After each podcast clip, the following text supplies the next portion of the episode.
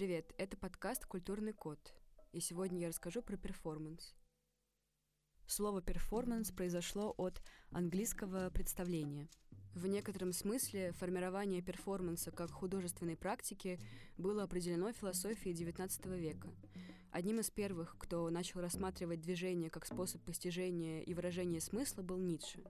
Затем его подхватывает множество авторов, противостоявших господству визуального образного восприятия в искусстве.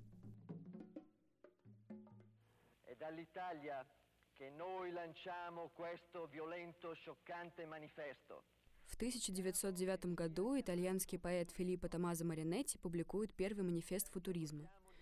Главные ценности этого течения — скорость, риск и ярость.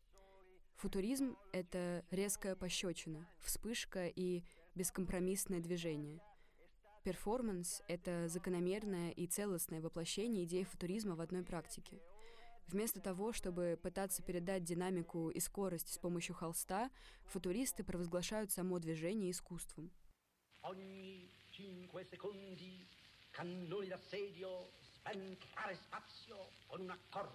Правда, слова «перформанс» тогда еще не было. Был футуристический театр, который, помимо всего прочего, был лучшим способом привлечь внимание публики, на что только не идут футуристы для того, чтобы выбесить зрителей. Например, продают вдвое больше билетов, чем мест в зале, или смазывают сидения зрителей клеем. В одном из своих манифестов «Наслаждение быть освистанным» Маринетти заявляет, что аплодисменты для него – показатель тривиальности произведения. Надо ли говорить, что представления футуристов часто заканчивались арестами или потасовками? Искусство футуристов крайне политизировано.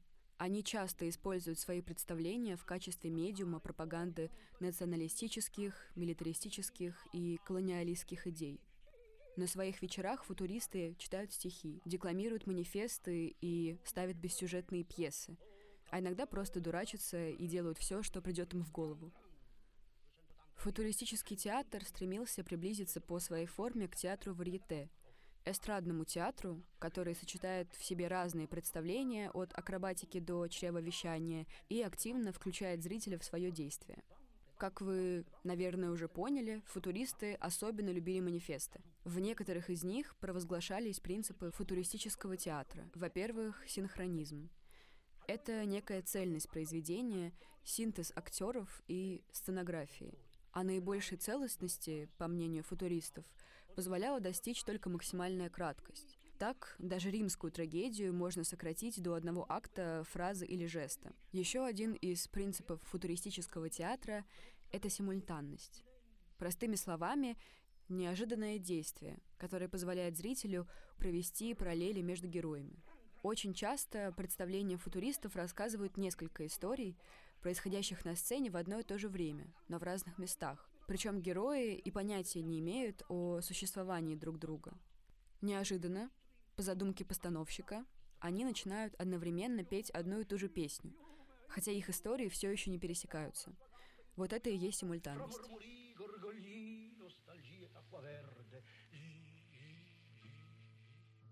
В 1916 году в Цюрихе открывается Кабаре Вольтер, первая штаб-квартира дадаистов. Открывают его Эмми Хеннингс, бывшая участница Кабаре еще в своем родном Мюнхене, и Хуго Баль, поэт, приятель по переписке Маринетти. Участники Кабаре хотели заново открыть удовольствие в искусстве, поэтому их представления, при всей своей схожести с шоу футуристов, были гораздо более развлекательными. Вот как один из участников Кабаре, Ханс Арп, описывает происходившее там. Публика вокруг орет, хохочет и всплескивает руками. Мы отвечаем на это влюбленными вздохами, громким рыганием, стихами, криками «му-му» и «мяу-мяу». Сара подрагивает задницей, словно восточная танцовщица.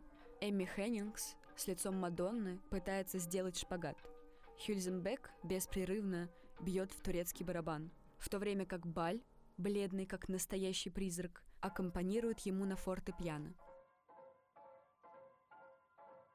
Может показаться, что это все просто какой-то бред, но на самом деле в своем маленьком кабаре дадаисты делали то, что никто до них не решался сделать со сцены. Скоро участники кабаре придумали себе название «Да-да» и сформировали целое движение. Но это уже совсем другая история. Кабаре закрылось всего спустя 5 месяцев после своего основания. Владелец заведения не смог смириться с нескончаемым дебошем, потасовками и шумом. Так или иначе, эта скандальность принесла дадаистам, а вместе с ними и практике перформанса, мировую известность.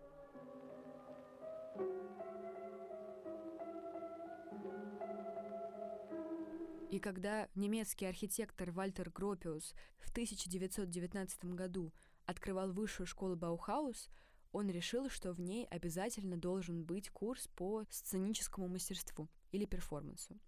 Баухаус — это направление в искусстве, в частности, в архитектуре. Здания архитекторов Баухауса выполнены без лишних деталей. Они максимально простые и утилитарные. Но в школе Баухауса готовили не просто архитекторов, но междисциплинарных профессионалов, которые умели бы и писать, и рисовать, и заниматься перформансом.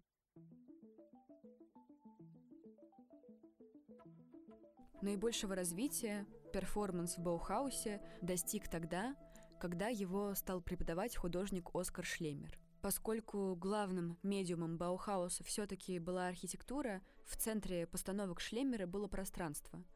В театре, по его словам, пространство можно было испытать на себе. На танец он смотрел математически. Например, чертил для каждого танцора траектории движения в виде геометрических фигур. В костюмах Шлемера актеры были похожи на механические объекты или марионетки. Между прочим, один из самых известных нарядов Дэвида Боуи, тот, который полосатый комбинезон с гигантскими штанами, это как раз-таки оммаж костюмам постановок школы Баухауса.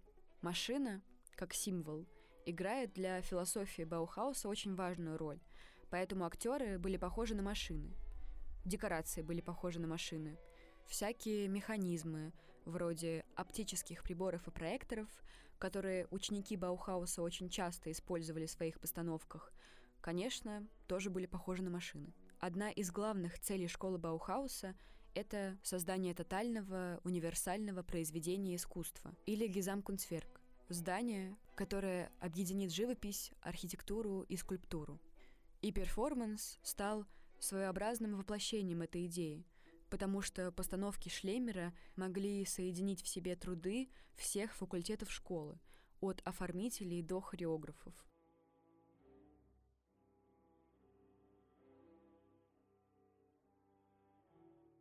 Теперь, когда перформанс из андеграунда перерос в дисциплину, которую изучают в высшем учебном заведении, ему становится нетрудно перекочевать и в музей.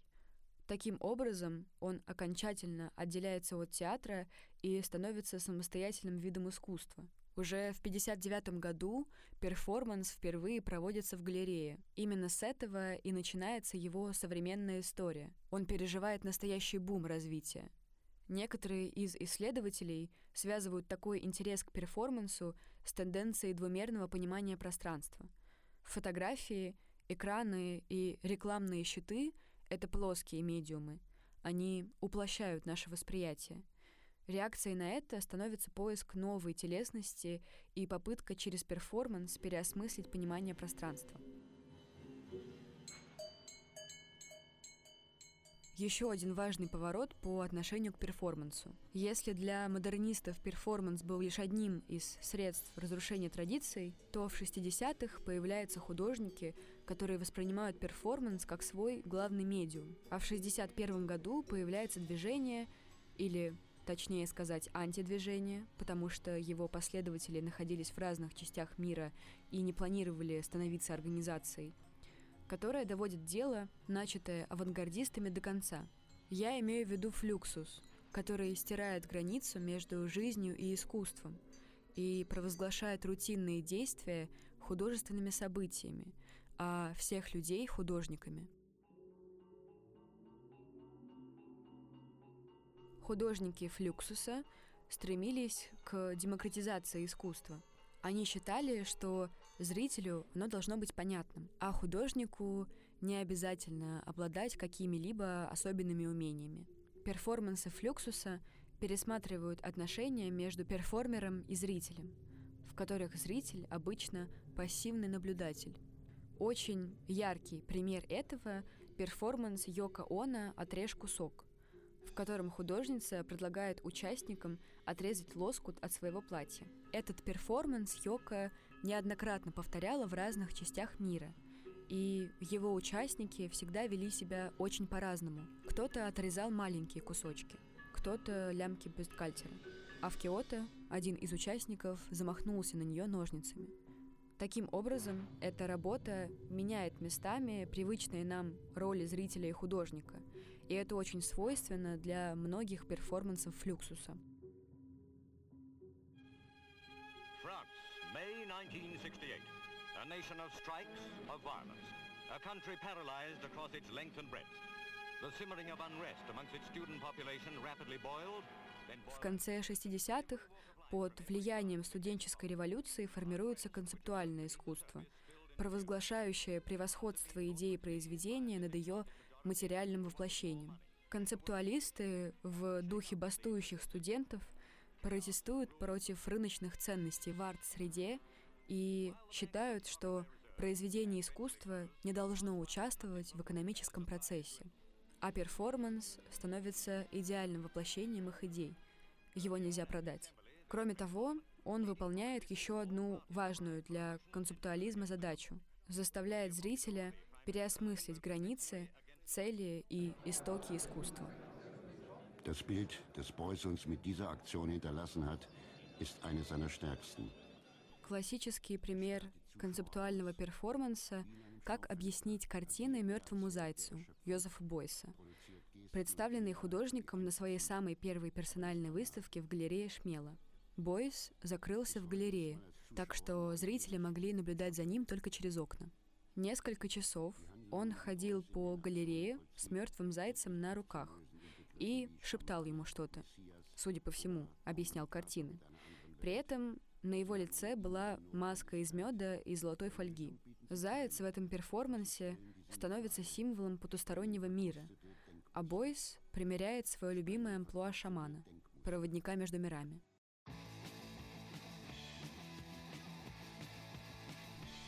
В середине 70-х на перформанс начинает оказывать влияние еще одно явление — эстетика панк-культуры, бунтарский дух, драйв и эпатаж.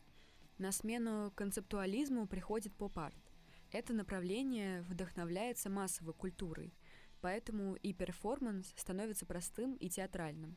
Это делает его популярным развлечением среди широкого круга людей.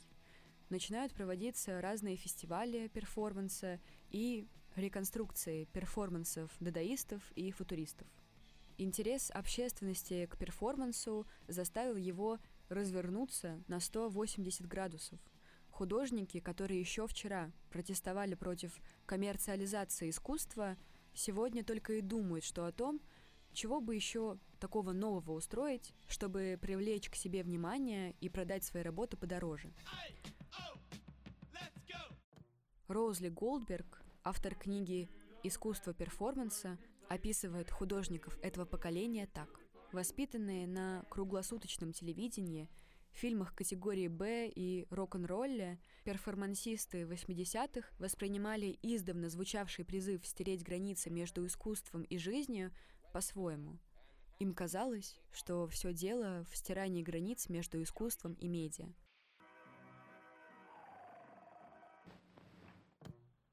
На рубеже 80-х и 90-х годов мир сталкивается с серьезными политическими и экономическими потрясениями.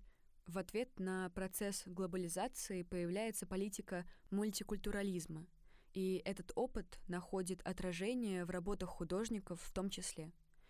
Они обращаются к перформансу для того, чтобы осмыслить собственное культурное наследие и культурную идентичность.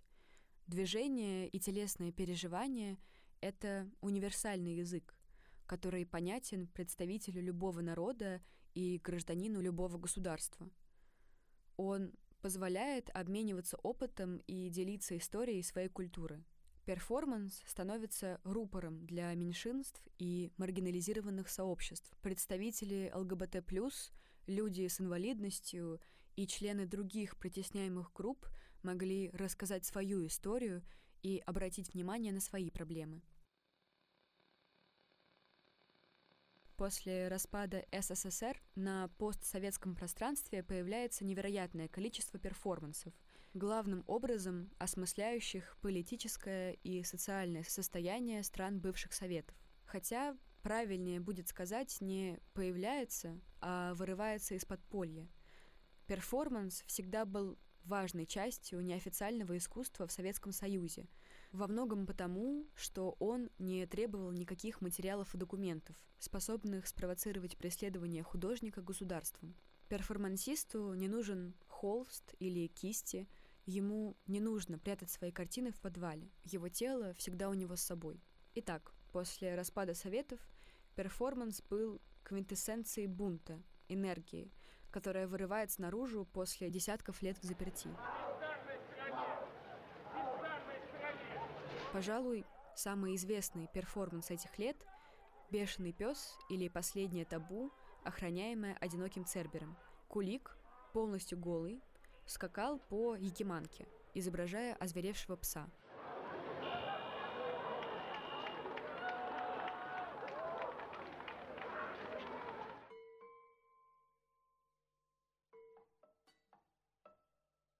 Перформанс — это практика, к которой обращались художники XX века для того, чтобы преодолеть границы между искусством и жизнью. Перформанс — это свобода и отсутствие барьеров, точка максимальной изобретательности.